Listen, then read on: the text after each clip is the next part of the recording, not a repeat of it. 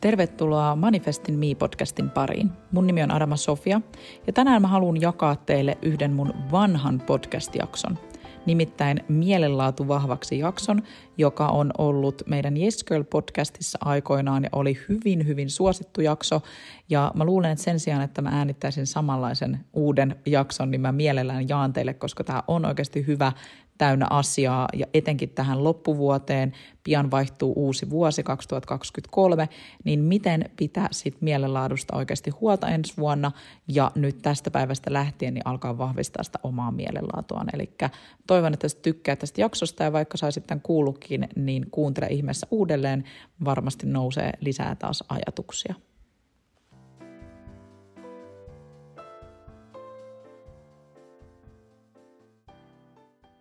Mä kerron tänään vähän tässä jaksossa siitä, että miten sä voit vaikuttaa siihen sun mielenlaatuun ja mitkä asiat oikeastaan tällä hetkellä voi vaikuttaa sun mielenlaatuun. Koska vaikka meidän ulkopuolella ja ulkomaailmassa tapahtuisi mitä tahansa, niin oikeastaan mielenlaatu on asia, joka on meidän sisäinen juttu. Sitä kukaan muu ei voi viedä sulta pois. menetät sä sun työpaikan tai menetät sä jonkun sun läheisen tai tapahtuu jotain muuta hirveätä sun elämässä, niin ne on asioita, mille me ei aina voida mitään. Me ei voida muuttaa niitä, mutta mitä me voidaan muuttaa on se meidän mielenlaatu, se miten me suhtaudutaan siihen asiaan, miten me mennään eteenpäin siitä asiasta. Ja se on mun mielestä tosi tärkeää muistaa kaikilla meillä on ollut elämässä erilaisia ja tulee olla erilaisia epäonnistumisia, mutta se, miten me käsitellään niitä, niin se on se, mikä erottaa ihmiset toisistaan. Jotkut pystyy suhtautumaan asioihin positiivisemmin ja jatkaa eteenpäin, vaikka olisi minkälaisia vastoinkäymisiä elämässään, ja taas sitten toiset ihmiset ei välttämättä koskaan pääse yli yhdestäkään vastoinkäymisestä. Ja se on mun mielestä tärkeää valita, kumpi sä haluat olla. Haluatko olla se ihminen, joka menee eteenpäin ja vahvistaa sitä mielenlaatua ja pitää siitä huolta, tekee semmoisia valintoja, näkee asiat niin kuin siinä positiivisessa mielessä, näkee kaikessa aina jotain, mitä voi muuttaa, versus se, että aina antaa periksi ja jää tavallaan vellomaan siihen huonoon, huonoon mielenlaatuun. Eli me mietitään tänään vähän sitä syvemmin, ja mun mielestä ehkä kaikista tärkein asia, mitä pitää niin itse tiedostaa, on se, että ennen kuin sä voit muuttaa sun mieltä, niin sun tulee muuttaa se, mitä sä syötät sinne. Mä toistan ton vielä. Eli ennen kuin sä voit muuttaa sun mieltä, sun tulee muuttaa se, mitä sä syötät sinne. Eli taas niin palataan siihen, että nytkin uutisissa tulee koko ajan kaikenlaista negatiivista. Oikeastaan pääosin uutiset on negatiivisia. Se on se yksi syy, miksi mä en itse hirveästi lue esimerkiksi uutisia. Se ei tarkoita, että mä elän vaan jossain vaaleanpunaisessa pilvilinnassa, enkä taju todellisuudesta mitään, vaan se on semmoinen tietoinen valinta, jonka mä oon tehnyt, että mä en aloita mun päivää tai haluesti pilata mun päivää sillä, että mä luen negatiivisia uutisia mä oon silti tosi tietoinen siitä, mitä ympärillä tapahtuu. Mä tiedän, mitä maailmassa tapahtuu tällä hetkellä. Jotenkin sen tiedon saa aina kyllä jostain, vaikka ei lukisi välttämättä niitä ö, päivän lehtiä. Ja siinä mitään väärää lukea, mutta jos susta itsestä tuntuu, että aina kun sä luet ö, uutisia tai katot uutisia, mutta sulla tulee tosi negatiivinen olo, huono fiilis, ahdistunut fiilis, niin ehkä lopetat sen hetkeksi. Koska kaikki, mitä sä syötät sun sisälle, sitä sä myös itse oot. Sitä, se on se, mikä valtaa sun mielen. Ja mä oon itse huomannut, että itselleni parhaaksi on just se, että mä en liikaa seuraa mitään uutisia, mutta silti mä pysyn tosi perillä siitä, että mikä yleinen tila maailmassa on. Mä oon tehnyt sen tietoisen valinnan, että mä luen semmoisia asioita, mistä mulla tulee hyvä fiilis. Jonkun mielestä se voi olla naivia, jonkun mielestä se voi olla tyhmää, mun mielestä se on vaan hyvä, hyvä valinta mun hyvinvoinnin kannalta. Eli se, mitä sä syötät, se on niin tärkeää se myös, mitä sä sun ympärillä on, ihmiset, ne on myös asioita, jotka tuo sulle erilaista sisältöä. Jos sun on aina joku negatiivinen ihminen sun ympärillä tai joku ihminen, joka vie sua alaspäin, niin ehkä sun pitäisi luopua siitä. Ehkä nyt tänä vuonna 2021 tulevana vuonna sä luovut siitä huonosta energiasta. Se ei ole itsekästä, se ei ole tyhmää tehdä niin, vaan se on itsensä suojelua. Se, että ei ympärö itteensä huonolla fiiliksellä. Joskus se voi tuntua tosi ikävältä päästä irti jostain vaikka ystävyyssuhteesta. Mutta jos ei se ystävyyssuhde anna sulle mitään, vaan enemmänkin vie sulta, ja sille ei ole mitään tehtävissä enää, että sä oot puhunut sen henkilön kanssa, mutta mikään ei toimi, niin ehkä pitää vaan päästä irti. Se on taas yksi asia, joka voi syöttää sulle sitä negatiivisuutta. Sama on perheenjäsenet. Perheenjäsenistä sekään ei tarkoita ikinä sitä, että jos joku on sun perheenjäsenet, olette verisukulaisia, niin sun pitäisi olla tekemisissä. Ei. Mä esimerkiksi tänä vuonna tein päätöksen olla enää tekemissä, tekemisissä mun isän kanssa. Ja se oli yksi mun mielenlaatuun todella vahvasti vaikuttava asia, asia, joka aina sai mut niin negatiiviselle tunteelle, että mä päätin vaan, että mun on vaan parempi luopua tästä. Joo, se on hirveetä oma isä, pitää jättää semmoisesta asiasta, päästä irti semmoisesta todella isosta osasta omaa elämää, mutta samalla kun iso kivi tippuu sydämeltä, niin tietää, että se oli oikea päätös. Eli joskus elämässä pitää vaan tehdä niin kuin itselleen parhaita mahdollisia valintoja, etenkin mielenlaadun kannalta. On se jotain, mistä pitää luopua, tai on se jotain, mitä pitää tuoda enemmän elämään, niin se pitää tehdä just itseään kuunnellen. Eli muista se, että kaikki mitä sä syötät sun omaan mieleen, niin se myös vaikuttaa siihen. Ja se ei ole aina välttämättä sitä sisäistä puhetta, mutta sisäinen puhe on myös tosi tärkeää.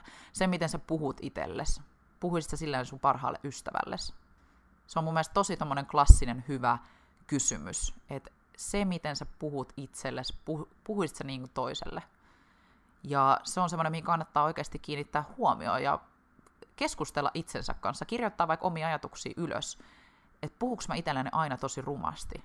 Jos mä näen itteni peilistä, katoks mä heti vaan niitä kohtia, mistä mä en tykkää, ärsyttääkö mä aina itteni, mun luonne, joku tietyt tavat tai muuta. Mitä jos sä alkaisit etsiäkin sieltä niitä hyviä puolia? Mitä sä, mistä tykkäät itsessäsi? Sun ei tarvi aina rakastaa ittees 110 prosenttia, ja tämä voi nyt järkyttää, että mä sanon näin, mutta mä itse ajattelen, että asioista voi myös ajatella aika neutraalisti. Kaikesta ei tarvi aina tehdä niin isoa numeroa. Sun ei tarvii rakastaa ittees aina 110 prosenttia päivittäin, mutta sun ei tarvi myöskään vihata ittees ja sun ei pitäisi vihata ittees, vaan sun pitäisi löytää sieltä niitä hyviä asioita, mutta ei kannata myöskään ottaa paineita siitä, että koko ajan joka päivä pitäisi olla täydellinen ja täydellisesti sujut itsensä kanssa. Se on mun mielestä yksi nykypäivän isoimpia harhaluuloja, että koko ajan pitäisi olla positiivinen, koko ajan pitäisi olla kehopositiivinen, koko ajan pitäisi rakastaa itseensä. Se voi asettaa tosi paljon paineita jos me koko ajan ajatellaan, että meidän pitäisi tuntea positiivista itseämme kohtaan. Ei pidä. Ja itse asiassa se on tosi helpottavaa, kun ymmärtää, että on ihan ok, että joskus on huonoja päiviä. On ihan ok, että joskus mä en tykkää itsestäni tai mua ärsyttää elämä muutenkin. Se on ihan normaalia. Se on normaali elämää. Se ei tee sun mielenlaadusta mitenkään heikompaa, se ei tee susta ihmisenä huonompaa, vaan se tekee susta just ihmisen. Se tekee susta just ainutlaatuisen sellaisen kuin sinä ja sun pitääkin olla. Eli se on myös mun mielestä osa sitä itse asiassa niin kuin itsensä hyväksymistä onkin se, että ymmärtää myös, että kaikki meillä on ne negatiiviset puolet. Ja se on ihan ok. Mä oon sinut myös niiden negatiivisten puolien kanssa. Eli jotenkin muistaisi myös semmoisen neutraalin ajatusmaailman. Että ei tarvi aina olla laidasta laitaan, että joko mä vihaan tai joko mä rakastan, vaan voi olla myös sellainen, että mä pidän itsestäni hyvin ja huonojen juttujen kanssa ja se on ihan ok. Mutta kuitenkin palaa siihen, että kaikki mitä sä syötät päivittäin sun mieleen, niin se on se, mitä sun mieli on, ja sä et voi muuttaa sun mieltä ennen kuin sä alat muuttaa sitä, mitä sä syötät sinne. Kaikki ne päivittäiset ajatukset, se mitä sä luet ympäriltä, miten sä kulutat somessa aikaa, kenen kanssa vietät aikaa, mitä sä teet työkseksi, tykkäät sä sun työstä, eikä omaa työtäkään tarvi rakastaa joka päivä, mutta onko se pääosin semmoista, mistä sä niin kuin nautit, onko se pääosin sellaista, mistä saat hyvää, niin se olisi ehkä tärkeää tietenkin meidän hyvinvoinnin kannalta, koska me vietetään yksi kolmasosa meidän elämästä töissä. Sen takia mun mielestä on tärkeää myös miettiä sitä merkityksellistä työtä. Mutta kaiken kaikkiaan ala kiinnittää siihen, mitä sä päivittäin viet sun mieleen. Mutta mitkä asiat sitten vaikuttaa meidän mielenlaatuun, niin oikeastaan esimerkiksi iällä tai sukupuolelle ei hirveästi ole väliä, koulutukselle ei ole hirveästi väliä, mikä voi olla, kuulostaa myös oudolta, että eikö sitten jotenkin tosi korkeasti koulutettu ole parempi, hänellä parempi mielenlaatu, niin ei itse asiassa. Näissä on pieni eroja, mutta tutkimusten mukaan koulutus ei hirveästi muuta meidän mielenlaatua. Sitten on myös tutkittu esimerkiksi ilmastoa. Ilmasto itse asiassa ei vaikuta meihin niin paljon kuin me ajateltaisiin, koska se on tosi yksilöllistä. Esimerkiksi toisille pimeys vaikuttaa tosi paljon, muut toisille ei oikeastaan yhtään, ja loppupeleissä ihminen tottuu asioihin. Me ollaan myös totuttu, varmasti sinä myös siellä, niin oot tottunut elää täällä pimeässä Suomessa. Et joka vuosi tämä talvi tulee, se ei tunnu hirveän kivalta, kun on tosi pimeää, varsinkin kun ei ole lunta, mutta ihminen loppupeleissä tottuu. Sitä kutsutaan hedoniseksi adaptaatioksi, eli me tavallaan adaptoidutaan siihen tilanteeseen, missä me ollaan, ja sitten siitä tulee meidän normi, eikä se oikeastaan vaikuta meihin enää niin paljon. Raha vaikuttaa vaan perustarpeisiin asti. Eli esimerkiksi jos on tosi köyhät olosuhteet, niin sen tietyn rajan jälkeen se ei enää vaikuta, kun meillä on perusasiat, meillä on kattopään päällä ruokaa ja näin poispäin, niin se on oikeastaan, mikä vaikuttaa eniten meidän niin kuin, mielenlaatuun, mutta sitten sen jälkeen kaikki on vaan ekstraa. Vaikka usein me ajatellaan, että jos mä olisin enemmän, jos mä olisin rikkaampi mulla olisi enemmän rahaa, niin mä olisin onnellisempi. Mutta itse asiassa näitäkin on tutkittu, että lottovoittajat loppupeleissä ei tunne, että se mielenlaatu olisi mitenkään muuttunut hirveästi. Ehkä se saattaa muuttua enemmän, jos sen itse tekee sen rahan, mutta nämä on myös niin yksilöllisiä juttuja. Persoonallisuus vaikuttaa yllättävän paljon meidän mielenlaatuun. Eli jos on semmoinen vakaa, optimistinen, onnellinen ihminen, niin todennäköisesti mielenlaatu on paljon parempi kuin sellaisella, joka on tosi pessimistinen ja jotenkin ei, ei tunne onnea niin paljon, niin totta kai se vaikuttaa se mielenlaatu. Mutta se ei tarkoita sitä, että jos sä et vaikka oo luonteeltas hirveän optimistinen, niin että sä et vois opetella, että sä et vois vahvistaa sun mielenlaatu positiiviseen. Sä voit aina muuttaa sitä. Ja ihmissuhteet vaikuttaa todella paljon. Se on itse asiassa yksi tärkeimmistä merkityksellisistä asioista meidän elämässä. Se, millaisia ihmissuhteita me koetaan, onko se merkityksellisiä, antaako ne meille, ja niin kuin mä jo puhuin, niin jos ne on tosi negatiivisia, niin silloin ne vaikuttaa meidän mielenlaatuun huonontavasti. Mutta jos me koetaan täyttymystä ja meillä on hyvä olla niiden ihmisten kanssa, meillä on hyvä parisuhde, niin nämä vaan lisää ja parantaa sitä meidän positiivista mielenlaatua. Myös merkityksellisyys merkityksellisyys, eli se, että me tunnetaan elämässä, että me tehdään jotain merkityksellistä, tai meillä on ainakin merkityksellisiä asioita meidän elämässä, on se sitten ihmiset, on se sitten työ, on se sitten vapaa-ajan harrastukset tai ö, mikä tahansa perhe, niin olisi tosi tärkeää, että meidän elämässä olisi joku merkityksellinen asia. Että jokainen ihminen, se olisi itse asiassa yksi mun niinku isoin toive vuoteen 2021, että jokainen, joka siellä nyt kuuntelee, sinä siellä, että sä löydät jonkun yhden merkityksellisen asian elämässä. Koska tämä merkityksellisyys on yksi tärkeimpiä asioita meidän elämässä. Kun me löydetään joku merkityksellinen asia, niin se tuo niin paljon hyvää meidän elämään. Se tuo onnellisuutta, se parantaa meidän hyvinvointia ja se vahvistaa meidän mielenlaatua. Mä esimerkiksi koen mun oma, omassa elämässä merkityksellisyyttä no ihmisistä tosi vahvasti, mun perhe, mun ystävät on mulle tosi merkityksellisiä asioita ja ne tuo mun elämään merkitystä, mutta sitten myös mun työ. Mun työ tuntuu mulle tosi merkitykselliseltä. Mua, mä rakastan sitä, että mä voin auttaa ja mulle tulee siitä hyvä fiilis ja mä koen, että mulla on joku tarkoitus tässä maailmassa. Ja merkityksellisyys ja tarkoitus myös kävelee käsi kädessä. Et se, että me löydetään myös joku asia, mikä on meille se tarkoitus, joku suurempi juttu, millä me voidaan myös auttaa muita, niin se on myös tärkeä positiivisen mielenlaadun avain. Eli koita löytää sun elämästä joku merkityksellinen asia. On se ihminen tai on se just joku asia, mitä sä teet, niin se, että sä toistaisit sitä asiaa viikoittain, se, että sä näkisit tätä henkilöä viikoittain, se tuo sulle niin paljon hyvää oloa. Ja se onkin mun mielestä mielenlaadussa tosi tärkeää myös löytää se, oma miksi. Miksi sä teet asioita elämässä? Miksi teet tiettyjä asioita silleen, kun sä teet? Miksi sä toistat asioita päivittäin? Koska jos meillä ei ole syytä asioille, en mä tarkoita, että ihan jokaisella asialla pitää olla joku sen isompi syy, mutta ainakin muutama asia elämässä pitäisi olla silleen, että okei, miksi mä oikeasti teen päivittäin näitä juttuja? Miksi mä päivittäin vaikka liikun? Miksi mä päivittäin teen sitä työtä, mitä mä teen? Miksi mä päivittäin teen itsensä kehittämiseen liittyen semmoisia juttuja, kun mä teen, miksi mä päivittäin teen kotona sitä, mitä mä teen. Ja vähän tiedostaa ja miettiä niitä asioita, että miksi sä teet jotain juttuja, koska joskus me vaan tehdään asioita. Ne tavat on just semmoisia, että me joskus vaan tehdään niitä ilman, että me oikeasti pysähdytään ja mietitään, että miksi mä teen näitä asioita. Ja myös mikä tärkeintä, että miten nämä asiat vaikuttaa mun mielenlaatuun. Että se, että mä teen päivittäin näitä tämmöisiä juttuja, niin Tekeekö se mulle hyvää vai tekeekö se mulle huonoa?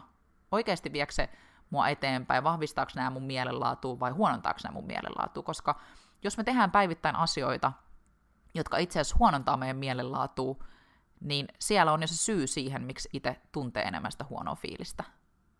Siihen, miksi tuntee vaikka tosi paljon väsymystä tai masennusta tai ahdistusta. Niin aika usein niihin, siis kaikkeen on syy. On se sitten joku tosi, tosi syvällinen trauma. Me ollaan puhuttu paljon patoutuneista tunteista. Mä suosittelen kuuntele sen jakson, koska aikoinaan mulle mun mielenlaatu vaikutti tosi vahvasti mun patoutuneet tunteet. Mulla oli vihaa, ja sen takia mä koin myös ahdistuneisuutta. Mä oon kokenut myös masennusta.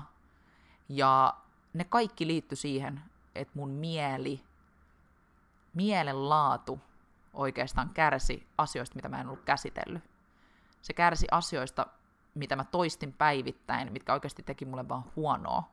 Ja se, että mä pysähdyin niitä asioiden et, niin kun äärelle ja oikeasti kävin psykologilla ja juttelin asioista ja kirjoitin asioita ja, me, asioista ja menin tosi syvälle niihin mun tunteisiin, niin sieltä alkoi avautua se mun positiivisempi mielenlaatu. Mä oon aina ollut tosi positiivinen niin kuin luonteeltanikin, mutta totta kai mullakin on mun omat niin sanotusti pimeät puolet ja on joutunut kamppailemaan monien niin kuin, elämän traumojen kanssa. Ja ne elämän traumat on just niitä tärkeimpiä asioita, mitkä pitää käsitellä. Ne asiat pitää käsitellä, jotta me voidaan nähdä lisää hyvää, jotta me voidaan päästä irti. Koska negatiivisia tunteita ei pidä todellakaan väheksyä, niitä ei pidä vaan lukita ja kieltää ja olla silleen, että en mä tunne negatiivista tunnetta ja ei mulla mikään huonosti ei, se ei ole hyvä tapa, se ei ole terveellinen tapa, vaan ne kannattaa myös tiedostaa, ne kannattaa käsitellä pikkuhiljaa, koska vain sitä kautta me voidaan luoda lisää hyvää, vaan sitä kautta me voidaan oikeasti tuoda lisää tilaa kaikelle hyvälle, positiiviselle ja lisätä sitä onnellisuutta. Se on tosi tärkeää, että tiedostaa myös ne negatiiviset puolet ja sitten luo sitä lisää, sitä hyvää. Ja työ, niin kuin mä sanoin sen aikaisemmin, niin työ vaikuttaa meidän ö, onnellisuuteen, meidän mielenlaatuun. Me vietetään kuitenkin yksi kolmasosa päivästä töissä, siksi sillä on tosi suuri merkitys. Ja, ja me ollaan puhuttu tästä muun muassa Rosanenosen kanssa yhdessä jaksossa, kokonainen jakso merkityksellisestä työstä. Hänellä on myös ihan superhyvä kirja tähän liittyen, eli jos sä haluat löytää työhön liittyen merkityksellisyyttä, niin lue Rosan kirja. Ja terveys korkeampi positiivisten tunteiden määrä lisääntyy myös terveyden kautta.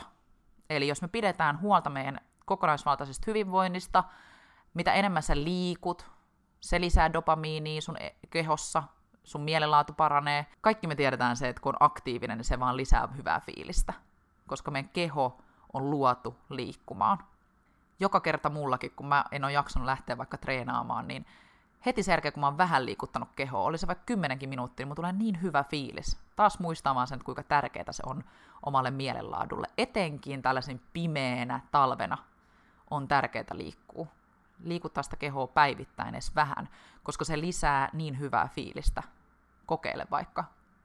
Ja myös se, että syö terveellisesti. Kävelee aika usein käsi kädessä. Jos liikkuu, niin tulee syöty terveellisesti tai toisinpäin me ollaan kaikki tosi yksilöllisiä, mutta mulla ainakin kävelee tosi vahvasti käsikädekkäin. Eli pidä huolta näistä perusjutuista. Burgeri sinne tänne, pizza sinne tänne, viini sinne tänne, ei, mitään ei pahaa ei tapahdu, niitä ei pidä pelätä, ne on myös osa meidän hyvää positiivista mielenlaatua. Eli semmoinen balance on tosi tärkeää, mutta jos sä tiedät, että sä syöt tosi huonosti, sä et koskaan liiku, sä et pidä huolta sun kehosta, niin todennäköisesti sun mielenlaatu myöskään ei ole positiivinen. Et ehkä se muutos voi lähteä vähän sieltä, että alkaa muuttaa niitä omia tapojaan. Ei vaan sitä, miten ajattelee, vaan myös niitä tapoja, koska ne meidän tavat myös luo sitä parempaa mielenlaatua. Ja sen takia olisi tärkeää tehdä ihan pieniinkin juttuja.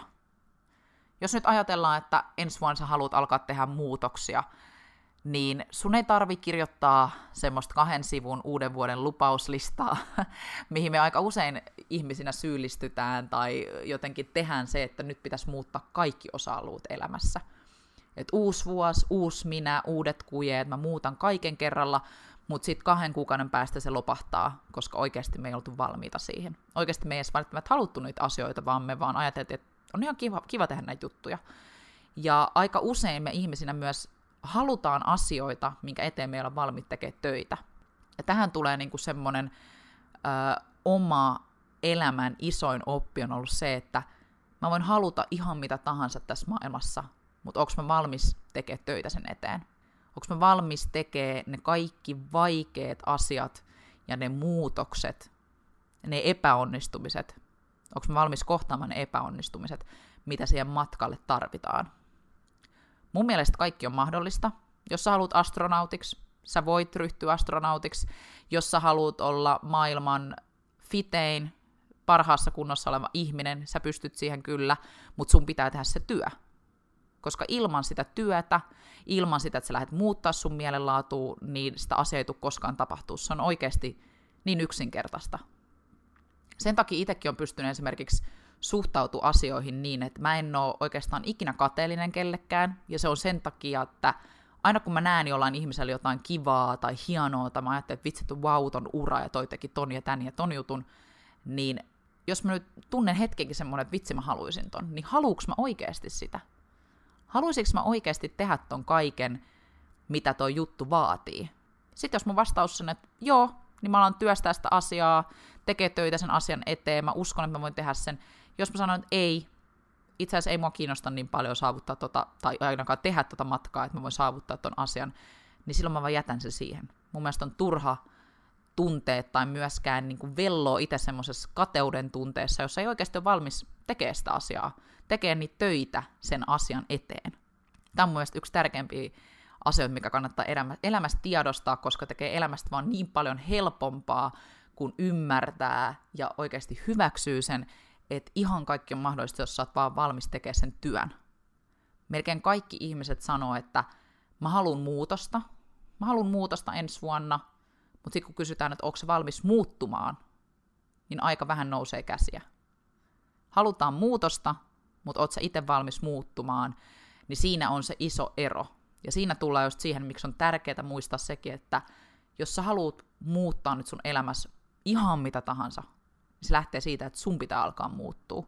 Sun pitää muuttaa sun mielenlaatua, sun pitää vahvistaa sun mielenlaatua, sun pitää tehdä töitä sen eteen, ja sun pitää muuttaa sun tapoja uusiin asioihin. Aika usein tavatkin, mitä meillä on, niin on opittuja asioita. Me ollaan opittu jotain tapoja, vaikka nyt, että me nukutaan aina myöhään ja skipataan treenit, se on opittu tapa. Versus se, että me opetellaan vaikka herää aikaisin ja menee treenaamaan aamu seitsemältä. Mä en tarkoita, että sun tarvii mennä aamu seitsemän treenaamaan, mutta jos on sun juttu, niin teen niin. Esimerkkinä vaikka, että ennen mä tein aina, mä menin aina aamu seitsemältä treenaamaan, ja se oli mulle tosi helppo tapa, ja aina kun joku mun ystävä ihmetteli, että miten sä jaksat herätä niin aikaisemmin mennä treenaamaan, niin mä sanoin, että se on vaan tapa, ei se ole niin kuin, oikeastaan se ei ole mitään sen erikoisempaa. Mä oon vaan opettanut itselleni heräämään tiettyyn aikaan, mene salille ja tekee sen asian. Versus vaikka nyt, kun mä elän vauva-arkea yhdeksän kuukautisen vauvan kanssa, niin mä en todellakaan mene aamu seitsemän treenaamaan. Ja se on ihan ok mä oon opettanut itteni nukkua pidempään. Mä ekaa kertaa elämässäni nukun pidempään, niin mulla on ihan hyvä fiilis siitä. Mä menen treenaamaan myöhemmin. Mä oon opettanut itteni menee treenaa lounassa aikaan tai illalla, tai mä teen kotona treenin. Eli taas opittu tapa. Jos mä haluan alkaa opettaa itteni taas aamuun, niin sit mä alan vaan herää. Aina silloin aamulla aikaisin mä laitan herätyskellon, enkä jää nukkumaan. Se on myös semmoinen niin itsekuri asia. Yksi aina tärkeä juttu liittyen mielenlaatuun on myös itsekuri.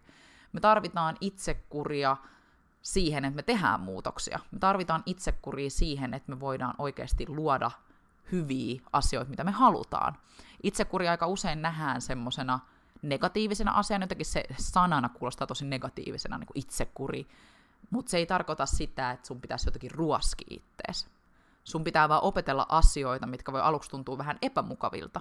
Se voi tuntua vähän epämukavalta, kun ää, nousee ylös sieltä lämpimästä sängystä ja lähtee aamulenkille. Mutta sitten pidemmän ajan välillä se oikeasti luo sulle niin paljon hyvää. Se luo sulle hyvää mielenlaatua. Tai vaikka se, että sä et valitse sitä burgeria, vaan sä valitset jonkun hyvän terveellisen aterian, niin se voi aluksi tuntua tosi epämukavalta. On aina helppo valita se vanhaan totuttu ö, asia, se helppo juttu. Tai se, että me vaikka ei muuteta meidän työpaikkaa. Me vihataan meidän työpaikkaa, mutta me ei silti muuteta sitä, koska se on epämukavaa. Epämukavuus alue on se, missä kaikki isoimmat muutokset tapahtuu. Ja mielenlaatu on myös sellainen asia, joka pitää viedä välisen epämukavuusalueelle. Jos me halutaan saada uusia asioita tehtyä, niin väliin meidän pitää niin kuin muuttaa sitä suhtautumista siihen, että itse asiassa epämukavuusalue on paras paikka, mihin mä voin viedä itteen säännöllisesti. Ei vaan se, että me pystytään epä, siellä mukavuusalueella. Mukavuusalue on niin kiva paikka olla, mutta siellä ei hirveästi tapahdu mitään muutosta. Ja sekin, että jos meillä on negatiivinen mielenlaatu ja me ollaan totuttu ajattelemaan asioista tosi pessimistisesti, niin tämä on sitä mukavuusaluetta. On helppo aina vaan sanoa, että en mä jaksa.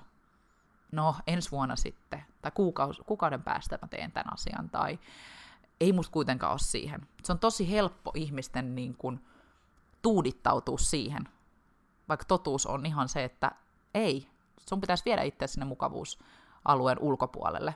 Sun pitäisi tehdä asioita siellä epämukavuusalueella. Sun pitää vahvistaa sun mieltä semmoiseksi, mitä sulle ei koskaan ollut. Se muutos tulee uusilla tavoilla. Vanhat tavat ei vie meitä sinne uuteen. Se on myös yksi asia, jota mä joutun itselleni muistuttaa ö, joskus tietyissä asioissa, että hei Adama, sun vanhat tavat ei vie sua uuteen tulokseen, vaan pitää oikeasti lähteä muuttaa niitä asioita, jotta voi saada uusia tuloksia. Se on mun mielestä tosi tärkeää tiedostaa. Se, että me yritetään tehdä koko ajan samaa ja mennään oravan pyörää sitä kehää ympäri, eikä uusia tuloksia tuu, niin se on vaan ajan haaskausta. Se on oikeasti vaan tyhmyyttä, koska me tiedetään, että niin vanhoilla tavoilla ei tule uutta tulosta. Eli se on tärkeää muistuttaa itteensä, että itse asiassa jos tämä homma ei toimi, niin mä kokeilen jotain uutta tapaa tehdä asioita. Et mulle selkeästi ei toimi tämä tapa, niin miksi mä yritän ja yritän ja yritän toistaa jotain, mikä ei toimi. Sitten kannattaa oikeasti muuttaa sitä suuntaa. Eli tosi tärkeää on tiedostaa se, että ihan ensimmäisenä sä voit muuttaa sun mielenlaatuas parempaan. Sä oot se, joka voi tehdä sen, ja oikeastaan sä oot ainut, joka voi tehdä sen työn. Kukaan muu ei sitä työtä tee sun puolesta, ja se, että sä lähdet miettimään sitä, että mitä sä syötät sinne, se on tosi tärkeää, mitä sun ympärillä tapahtuu, vaikuttaako se suhun jotenkin huonosti, mitkä asiat vois vaikuttaa suhun positiivisesti. Ja myös tosi tärkeää on semmoinen mielenlaatu kuin kasvun mielenlaatu. Se on positiivisen psykologian yksi kantavimpia teemoja, eli puhutaan kasvun ja muuttumattomuuden mielenlaadusta. Mitä se tarkoittaa, niin kasvun mielenlaadun omaava ihminen on aina valmis kasvamaan, aina valmis vahvistamaan, aina valmis kehittymään. Ja me ollaan monta kertaa mainittu täällä meidän podissakin siitä, että me itse liputetaan kasvun mielenlaadun kan, niin puolesta ihan sen takia, että me ei koskaan olla valmiita ihmisinä. Mä palaan taas siihen, että joskus on negatiivisia päiviä, joskus on tosi positiivisia päiviä, joskus me rakastetaan itteemme, joskus me ei niin tykätä itsestämme, ja se on myös osa kasvun mielenlaatua, että me ollaan valmiita näkemään aina sitä kasvua ja kehittymään. Me nähdään silloin myös enemmän mahdollisuuksia meidän ympärillä. Kun meillä on kasvun asenne, kasvun mielenlaatu, niin me ollaan avoimempi uusille asioille – jos meillä on muuttumattomuuden mielenlaatu, se tarkoittaa sitä, että me ajatellaan, että ei, mä osaan just sen verran, kun mä osaan, ja mä oon jo valmis, ja mä en tule ikinä oppia uutta. Tämä on semmoinen asenne, joka ei vie hirveästi eteenpäin. Yleensä muuttumattomuuden mielenlaadun omaavat ihmiset ei hirveästi kehity elämässä, ei hirveästi muuta omaa elä- elämänsä parempaa, vaan elää semmoista aika peruselämää, ei välttämättä ole niin tyytyväisiä, mutta ei myöskään ole valmis tekemään muutosta kasvun mielenlaadun omaavat ihmiset on niitä ihmisiä, jotka oikeasti menee elämässä koko ajan eteenpäin, oikeasti muuttaa sitä omaa elämän laatua, muuttaa sitä mielenlaatua. Koska jos sä nyt ajattelet siellä tällä hetkellä, että joo, on ihan kiva juttuja Adama, mitä sä oot puhunut ja näin poispäin, mutta en mä pysty muuttamaan mun mielenlaatua. Et mulla, on, mulla on nyt kaiken näköisiä ongelmia mun elämässä ja äh, on tämmöisiä ihmisiä ja on työ ja en mä pysty vaihtaa työtä ja bla bla bla ja sulla on niin kuin lista syitä, miksi sä et voi muuttaa sun mielenlaatua. Niin nyt just sun pitää pysähtyä ja miettiä, että onko sulla kasvun vai muuttumattomuuden mielenlaatu. Koska kaikki ne selitykset liittyy sinne muuttumattomuuteen. Siihen, että on syitä, miksi me ei voida muuttaa. Mutta itse asiassa kasvun asenteella sä voit just lähteä muuttaa niitä. Sulla on ihan samat samat niin kuin mahdollisuudet kuin meillä kaikilla. Meillä kaikilla on loppupeleissä annettu elämään tietynlaiset avaimet, joko on vähän paremmat, joko vähän huonommat, mutta me kaikki voidaan lähteä muuttaa. Ne, niin kuin, se osaaminen on meissä kaikissa sisällä. Se ei ole mitenkään toisella parempi ja toisella huonompi, vaan me kaikki voidaan muuttaa sitä mielenlaatua. Ja se on myös tärkeää hommata itselleen uusi perspektiivi. Voisit katsoa jotain asioita vähän uudesta perspektiivistä. Joskus voi helposti ajatella jostain asiasta heti, että ah, no tää on niin ärsyttävä juttu ja vitsi, tää on negatiivinen asia, mutta mitä jos sä katsoisit jotakin toiselta suunnalta? Voisiko sieltä löytyä jotain hyvää? Voisiko sun elämästä löytyä tällä hetkellä jotain hyvää? Esimerkkinä tämä vuosi, joka on ollut tosi erikoinen, niin mitä hyvää tässä vuodessa voi olla? Tuntuu, että tämä on ollut niin negatiivinen vuosi, niin mitä hyvää tässä vuodessa voi olla? Ja mun mielestä tässä vuodessa oli paljon hyvää. Tämä, ei ollut, tämä on ollut tosi myös outo, huono vuosi, kaikille, me ollaan kaikki oltu samassa veneessä, mutta mä näen myös paljon hyvää. Muun muassa se, että tämä on ollut varmaan se vuosi, kun ihmiset on pitänyt en, ekaa kertaa ihan kunnolla pysähtyä sen äärelle, että mikä oikeasti on tärkeintä tässä elämässä. Mikä oikeasti tuo omaa elämään sitä onnellisuutta. Varmasti moni on miettinyt sitä. Tämä on myös ollut sellainen vuosi, että moni on joutunut niin miettimään sitä, että miltä tuntuu olla yksin. Yksinäisyys itsessään voi olla tosi pelottava asia, mutta miten opetella ole yksin? Miten opetella nauttimaan omasta seurasta, ole yksin omien ajatustensa kanssa. Me ollaan aina vahvempia, kun me osataan myös olla yksin, ja se on tosi tärkeää osata olla yksin. Yksinäisyys itsessään on tosi eri asia kuin se, että osaa olla yksin, koska yksinäisyys usein tarkoittaa sitä, että elämässä vaan ei ole ollenkaan ihmisiä, kenenkään kanssa voisi niin kuin jakaa ajatuksia. Se on tosi tärkeää, että ihmisillä on ää, sosiaalista niin kuin kanssakäymistä. Mutta nyt jos puhutaan ihan vaan siitä, että osaa olla yksin, että sulla on ystäviä ja perhettä, mutta sä osaat olla yksin, se on tosi tärkeä niin kuin taito, koska miten sä voit osata olla muiden kanssa, jos et sä osaa olla itses kanssa. Sä oot kuitenkin loppupeleissä itses kanssa 24-7, sä tulet olemaan loppuelämässä itses kanssa, niin eikö se olisi vaan kivempi, jos sä myös tykkäät ja tykkäät omasta seurastasi. Se on mun mielestä tärkeää pohtia myös sitä, että osaa olla yksin ja se ei ole yksinäisyyttä, että on yksin kotona, tai katsoa yksin leffaa, tai menee yksin leffaan vaikka yksin syömään. Se ei ole yksinäisyyttä, vaan se on sitä, että nauttii myös omasta seurastaan. Mä esimerkiksi itse tykkään tosi paljon olla yksin. Mä tykkään olla mun ystävien perheen kanssa, mutta mä rakastan myös olla yksin. Se on tärkeää. Mun mielestä tämä vuosi on myös opettanut ihmiset ole epäitsekkäämpiä. Ei varmasti taaskaan kaikki, ei voi yleistä, mutta on yleisesti jouduttu opettelemaan semmoista, hei, me ollaan yhdessä tässä, me koetaan tämä, tämä vaikuttaa meihin, mun omat käytöstavat, niin sanotusti mun oma käyttäytyminen vaikuttaa myös muihin, ei vaan itteeni. Mun mielestä se on tosi tärkeä taito. Me edetään Suomessakin tosi semmoisessa niin kuin yksilökulttuurissa, niin mun mielestä ihmiset on joutunut enemmän alkaa miettiä sitä, että mites itse asiassa me, eikä vaan minä. Katsotaan vähän sitä omaa napaa pidemmälle. Se on mun mielestä tosi tärkeä taito. Ja myös luonnontila, siis luonto yleisesti ympärillä. Vesistöt on puhdistunut paljon, ei ole matkustettu niin paljon, ja ihmiset on ehkä pysähtynyt myös sen äärelle, että itse asiassa kuinka etuoikeutettuja me ollaan täällä Suomessa, Euroopassa yleisesti, kun me voidaan matkustaa. Itse ainakin havahtu siihen, että ei vitsi, mä oon tottunut matkustaa kolme-neljä kertaa vuodessa, kuinka etuoikeutettu mä oon, että mä voin tehdä niin. Mun sukulaiset Kambiassa, ketä mä oon nähnyt pari kertaa, niin he ei voi matkustaa ikinä. Heille tämmöinen rajoitus on aina yleistä. Heille tämä rajoitus on niin kuin joka päivästä. Niin joskus kun pistää niitä oman elämän etuoikeuksia perspektiiviin, niin sitä taas niin kuin pitää olla kiitollinen siitä, että on mahdollisuus matkustaa. Ei kaikilla Suomessa, ei kaikilla Virossakaan ole mahdollista matkustaa, mutta jos sul on, ja nyt kun se on otettu sulta hetkeksi pois, niin sen arvon jotenkin ymmärtää vielä, vielä paremmin. Ehkä sitä osaa arvostaa ensi kerran, kun pääsee matkustamaan ihan eri tavalla kuin silloin, kun koko ajan sai vaan matkustaa. Eli mun mielestä myös semmoinen arvostamisen tunne on parantunut. Se, että me ollaan oikeasti ymmärretty myös meidän etuoikeudet. Se on tosi tärkeä taito.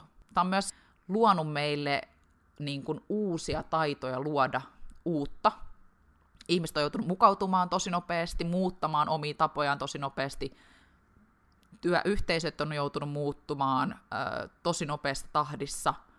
On totuteltu etätyöskentelyyn, miten toimii online-jutut. Ja tämä on ollut sellainen vuosi, joka on varmasti työntänyt tosi moni ihmisiä heidän äärirajoilleen.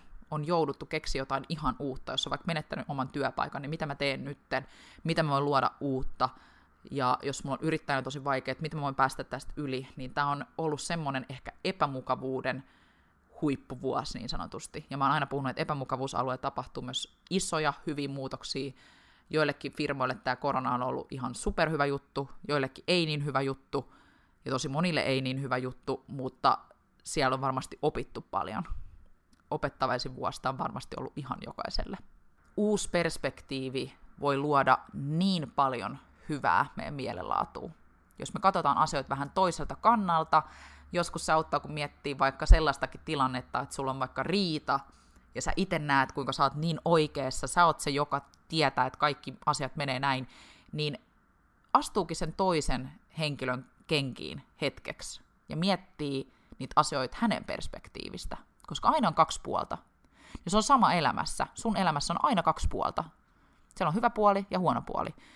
Miten, miten sä löydät sieltä sitä hyvää ja miten sä voisit keskittyä siihen perspektiiviin enemmän. Ja sitten myös mieti sitä, että mitä sul on just nyt. Me ollaan paljon puhuttu kiitollisuudesta, me liputetaan kiitollisuuden puolesta ihan sen takia, että kiitollisuus tuo lisää hyvää sun elämään. Se on positiivisen psykologian ehkä yksi voimakkaampia interventioita, eli semmoisia tehtäviä. Kiitollisuuspäiväkirja, kirjoita joka päivä vaikka kolme asiaa, mistä olet kiitollinen. Ja todennäköisesti alat kiinnittää huomioon enemmän niihin asioihin, mistä oot kiitollinen, ja niihin asioihin, mitä hyvää sun elämässä on. Sitten on myös tärkeää katsoa niitä omia pelkojaan, ja sitä epäonnistumisen pelkoa etenkin. Koska epäonnistumisen pelko on yksi yleisimpiä pelkoja, ja se on tärkeää miettiä sitä, että miten sä suhtaudut epäonnistumisiin. Se, että sä lähdet tekemään nyt muutosta, niin siellä matkan varrella voi tulla esteitä. Siellä todennäköisesti tuleekin esteitä.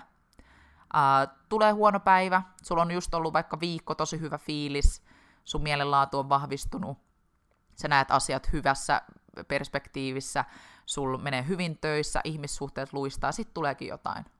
Ja silloin se on se just se hetki, kun on mahdollisuus näyttää itselleen, että sä pystyt voittamaan ne ja sä pystyt jatkamaan. Et aina kun tulee esteitä, niin pitää vaan muistaa, että ei lopeta, vaan jatkaa, jatkaa, jatkaa jatkaminen on yksi tärkeimpiä sanoja oikeasti elämässä. Me ei voida lannistua yhdestä epäonnistumisesta, koska epäonnistumiset on niitä asioita, jotka kasvattaa meitä enemmän ja enemmän ja enemmän. Ne vahvistaa meitä, ne vahvistaa meidän mielenlaatua. Ja mä oon joskus ehkä maininnut täällä podissakin, että nykyään, kun mä epäonnistun, mä iloitsen. Mä ajattelen, että vitsi, tämä epäonnistuminen, joo se tuntuu sillä hetkellä ihan hirveältä, maailma loppuu, ää, bla bla bla, Mä taanoin ajoin esimerkiksi kolarin mun miehen uudella autolla. Se tuntui ihan hirveältä, se oli hirveä epäonnistuminen, mutta myöhemmin sen jälkeen, viikko sen jälkeen, kun mä olin vähän taantunut siitä, niin mä tunsinkin iloa siitä, että ei vitsi, mä opin tästä paljon. Mä opin tästä niin paljon, että mä en enää ikinä tee tuota samaa virhettä. Että mä oon niin paljon vahvempi, mä oon niin paljon viisaampi, ja joka, jokaisesta epäonnistumisesta aina oppii. On se työhön liittyen, on se ihmissuhteisiin liittyen, ää, paljon ihmissuhteisiin liittyviä epäonnistumisia ollut omassakin elämässä, jokainen on opettanut mulle niin paljon. Asioita, jotka silloin tuntuu ihan hirveältä, mutta myöhemmin katsottu, mä oon niin paljon vahvempi, mä oon niin paljon viisaampi, ja ne jokainen epäonnistuminen sunkin elämässä on just, just niitä asioita, jotka vahvistaa sua, vahvistaa sun mielenlaatua. Eli opettele ottaa ne epäonnistumisetkin niin kuin elämän viisauksina, opettelun asioina ja semmoisen asioita, jotka vahvistaa sua. Älä pelkää niitä enää. Lopetetaan se, että me pelätään, että epäonnistutaanko meidän yrittäjyyden matkalla, tai vitsi, en mä uskalla ikinä aloittaa mitään, koska mä kuitenkin epäonnistu, miksi mä yrittäisin. Se on se elämän vaikein ja niin kuin ehkä yleisin pelko, että me ei edes aloiteta mitään, koska me pelätään jostain epäonnistumista. Älä please kuulu niihin ihmisiin. Please. Tee se itsellesi vaan niin kuin helpommaksi, että sä tulet oikeasti saavuttaa elämässä paljon asioita, hyviä asioita, ja muuttaa sitä sun elämää ja muuttaa sun mielenlaatua, kun sä oot avoin myös epäonnistumisille. Ja sitten kun sulla tulee se hetki, että ah, nyt tämä ei mennytkään ihan putkeen ja mä tein jotain, esimerkkinä vaikka nyt, että halu muuttaa elämään terveelliset elämäntavat, ja sit sä oot syönyt seitsemän päivää ihan superhyvin ja liikkunut, ja tulee yksi päivä, kun sä syöt jotain epäterveellistä. sit sulla tulee niin huono fiilis, sä ruoskit itse siitä, että ei vitsi, miksi mä epäonnistuin, mun meni niin hyvin, no annetaan olla, vedetään tämä koko juttu plörinäksi, mä lopetan mun elämäntapamuutoksen tähän, mä alan nyt vaan syömään kaikkea huonoa enkä liiku enää, koska se on vaan niin paljon helpompaa luovuttaa. Mutta se on just se hetki, kun sun pitää päättää, että okei, mä söin nyt jotain epäterveellistä ja en liikkunut, ää, mitä sitten? Mä tein seitsemän päivää näin hyvin. Elämä jatkuu. Mitään ei tapahdu yhdestä pienestä kämmistä. Se on aina se kokonaisuus. Se ei ole se, mitä tapahtuu kerran, kaksi, kolme, neljä, viiskään kertaa. Se on se kokonaisuus. Sä voit aina jatkaa. Eli muista, että sä oot vain hetken päässä siitä positiivisesta muutoksesta. Eli sun ei tarvi jäädä velloa siihen epäonnistumiseen. Se tapahtui, se oli, jatketaan matkaa. Jatka, jatka, jatka, se on tärkeää. Koska loppupeleissä, jos sä alat nyt vaikka muuttaa sun elämää, sä alat nyt muuttaa sun ö, vahvempaan ja keskittyy hyviin asioihin ja päätät, että edes vuonna sä aiot oikeasti tehdä sun elämästä vielä hitusen parempaa, niin kun sä muistat jatkaa, vaikka sulla tulisi niitä epäonnistumisen hetkiä ja niitä huonoja päiviä, niin loppupeleissä vuoden lopussa sä oot todennäköisesti elänyt paljon, paljon enemmän niitä hyviä päiviä kuin mitä vaikka edellisen vuonna, jolloin sä et edes keskittynyt siihen. Eli jokainen muutos on hyvä juttu. Se on tärkeää muistaa, että ihan pienetkin muutokset vie sinne isoon muutokseen. Joka päivä, kun sä teet yhden pienen muutoksen. Joka päivä, kun sä teet yhdenkin prosentin eri tavalla, kuin sä yleensä tekisit sun elämässä. On se nyt vaikka se, että sä luet jotain positiivista kirjaa, josta sulla tulee hyvä fiilis. Sä opetat itsellesi uusia taitoja. Sä liikut sillä tavalla, mistä sulla tulee hyvä fiilis. Sä vietät aikaa semmoisen ihmisen kanssa, mistä sulla tulee hyvä fiilis. Teet asioita, jotka parantaa ja vahvistaa sun mielenlaatua. Esimerkiksi meditoit. Meditointi on itselleni tosi tärkeä tapa vahvistaa mun mielenlaatua. Yksi ehkä parhaimpia tapoja, mutta myös liikunta ja se, että mä vietän aikaa rakkaiden ihmisten kanssa – ja lukeminen on itselle myös tosi hyvä mielenlaadun vahvistaja. Jos sä teet päivittäin tai vaikka edes viikoittain yhden uuden positiivisen muutoksen sun elämässä, joka vahvistaa sun mielenlaatua, luo sulle hyvää oloa, niin vuoden lopussa sä oot tehnyt joko 53 tai 365 positiivista muutosta. Mieti, että niin pienellä asialla, sillä vaan, että sä vaihdat päivittäin tai viikoittain edes yhden jutun, niin sä oot tehnyt jo vuoden lopussa noin ison muutoksen. Se on tärkeää tiedostaa, että sä voit tehdä ihan pieni juttu, ja se ei tarvi olla maailman isoin asia, että sun pitää nyt muuttaa sun mielenlaatua kaikilla osa-alueilla. Sun ei tarvi heti rykästä niin kun, työtä ja ihmissuhteita ja omaa keho-mielisuhdetta ja kaikkea, vaan sä voit keskittyä yhteen asiaan. Jos sä huomaat, että sun omassa elämässä sun mielenlaatu on tosi vahvasti kytköksissä vaikka ihmissuhteisiin, niin keskity siihen.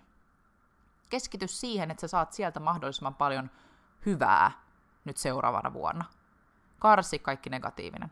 Jos sä huomaat, että se on itsensä kehittämisen puolella, että vitsi, sä et ole nyt vähän aikaan keskittynyt mihinkään itsensä kehittämiseen ja sä tiedät, että sun mielenlaatu paranisi sieltä vielä tosi paljon, niin keskity siihen. Keskity yhteen asiaan siellä. Lue enemmän kirjoja. Kirjat on yksi parhaimpia edullisia tapoja oikeasti kehittää itseäsi.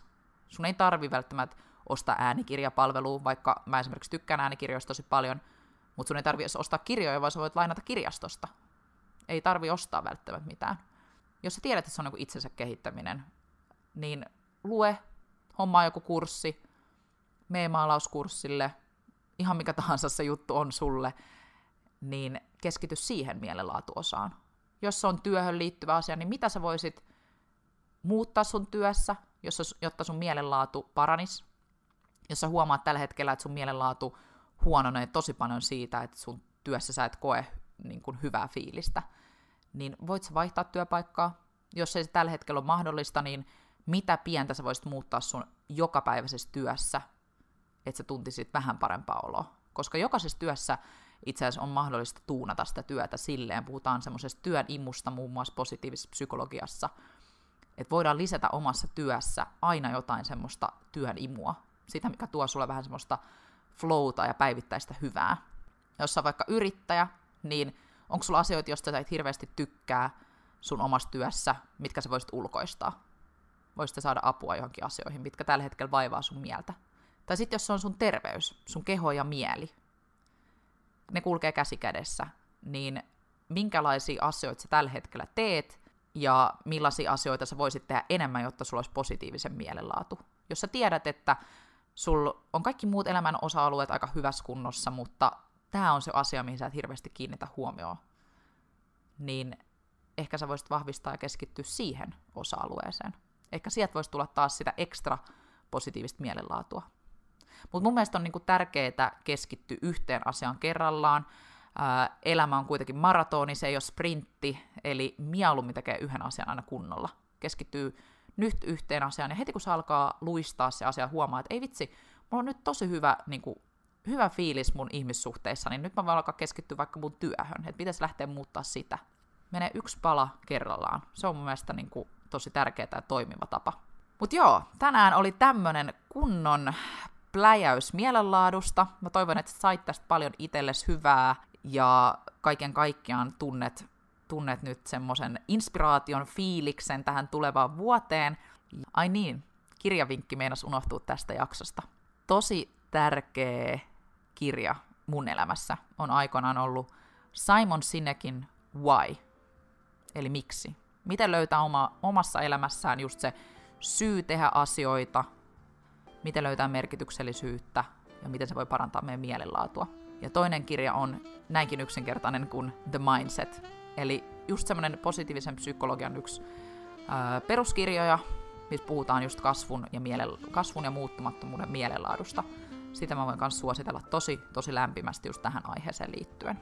Ja joo, hei, ihanaa jouluviikkoa sinne. Olkaa inspiroituneita ja pitäkää huolta teidän mielenlaadusta. Moikka!